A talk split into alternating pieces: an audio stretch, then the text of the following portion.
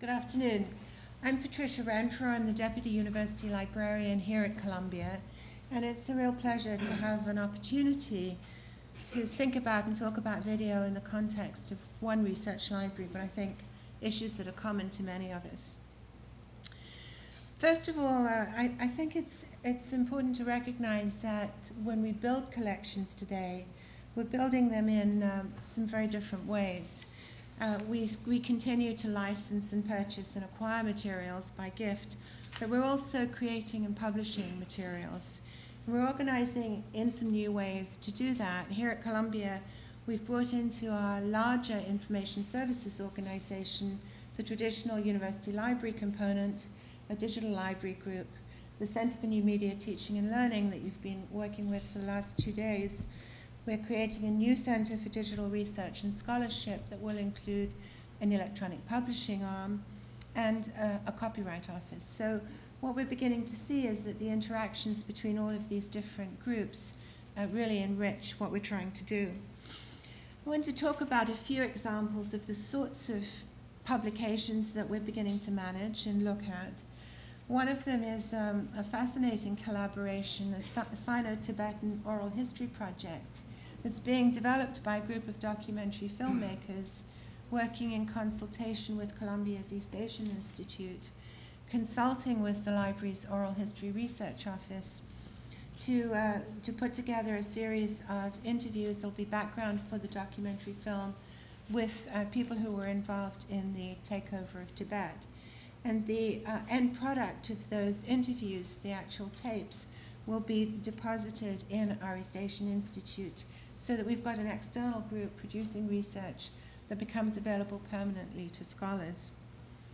Frontiers of Science is a, a, a, website that's being developed for educators. It's being funded by the Howard Hughes Institute, and it's taking a, a, very successful new course at Columbia that's a core curriculum course, a required course for all undergraduates, that's aimed at graduating students who will be scientifically literate. Columbia's had a long history of focusing its undergraduates on the humanities, and some of our science faculty finally said, well, wait a minute, there's a lot more that students should know when they leave the university. And because this, uh, this course has been so successful, Howard Hughes became interested in being able to make this available to science educators throughout the world. So uh, we've been videotaping faculty who've been giving these courses, um, chosen the ones that our undergraduates found most stimulating and interesting. We'll be developing um, course materials around that and also a, a social environment for commentary on teaching and learning. Jazz Studies Online, a, a third of these um, new types of publications, follows a, a, pattern that we developed for Columbia International Affairs Online, a, a political science uh, publication that we've been producing for a while. And this is a collaboration between Columbia's Center for Jazz Studies between our electronic publishing group and the Center for New Media Teaching and Learning.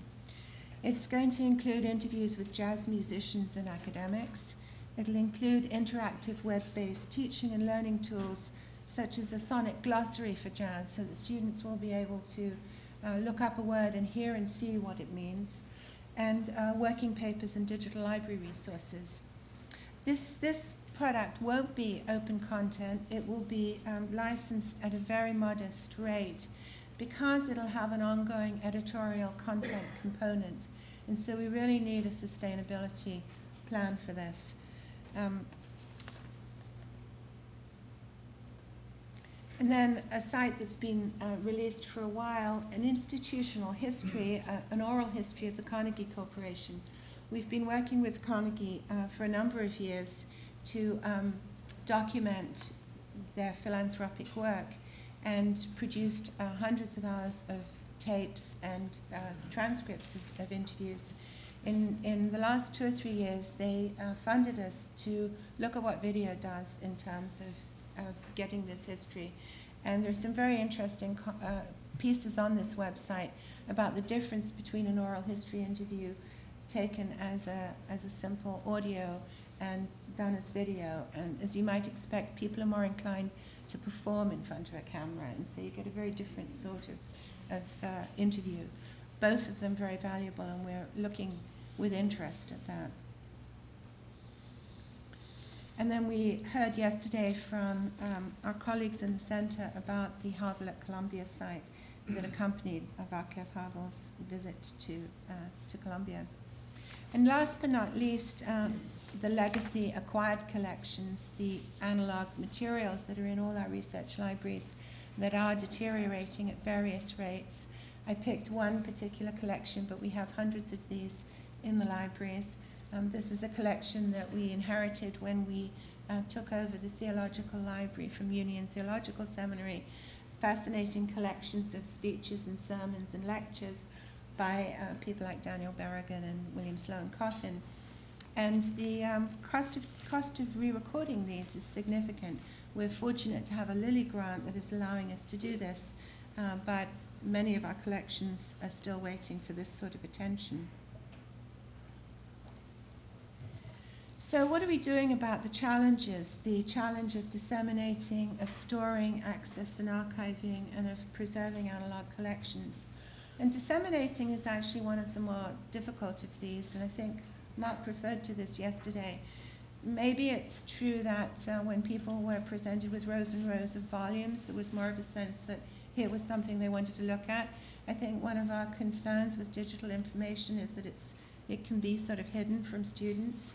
So, uh, the building of learning and teaching environments gives us really interesting opportunities to reveal content in important and valuable ways. And the Digital Bridges Initiative that Centre for New Media is developing under Mark Phillipson's leadership is looking really hard at where these connections can be made. I think uh, Peter Brantley talked yesterday about how valuable the librarians in research libraries are, the amount of knowledge that is in those people. And so beginning to connect that into the development of learning environments is, is really exciting. Mark also talked about the um, value of being able to break apart a multimedia publication and store and retrieve and reuse segments of that. So we're beginning to work at Columbia with our digital library group to develop a, a life cycle approach to managing, accessing, and preserving multimedia content. And we'll be um, developing a process to test a multimedia digital asset management system and develop a methodology to ingest this material into a long-term digital archive. And then the issue of preserving these analog collections.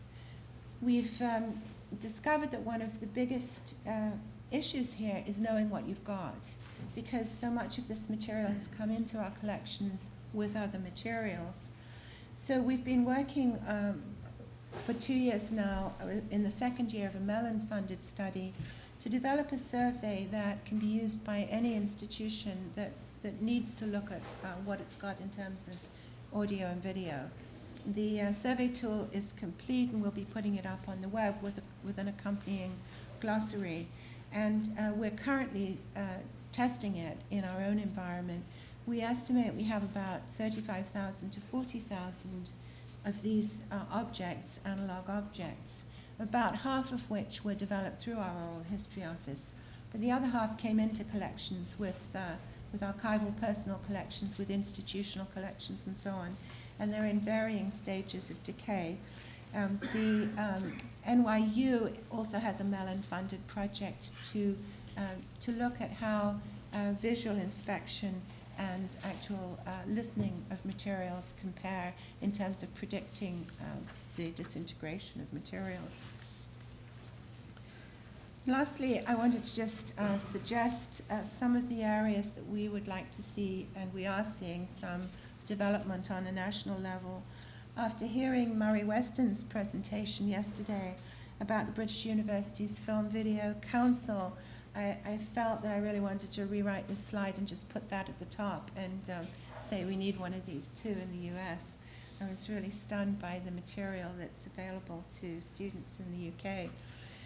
But to, to list some of these, which I think are important, um, the development of widely accepted standards and best practices for preservation, quality, conservation, conversion to digital formats.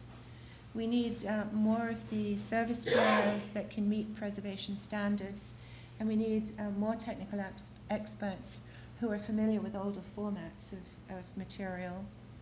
We're encouraged by the movement toward uh, more, more wide development and acceptance of metadata standards, and we need more efficient ways of generating technical, structural, and administrative metadata, often the most costly uh, part of any of these processes. We look forward to more shared long term digital archives focused on audio and video content. And we need copyright and IP laws that support long term preservation and archiving. And I know that's something that's come up uh, frequently during the course of the two days. So thank you very much.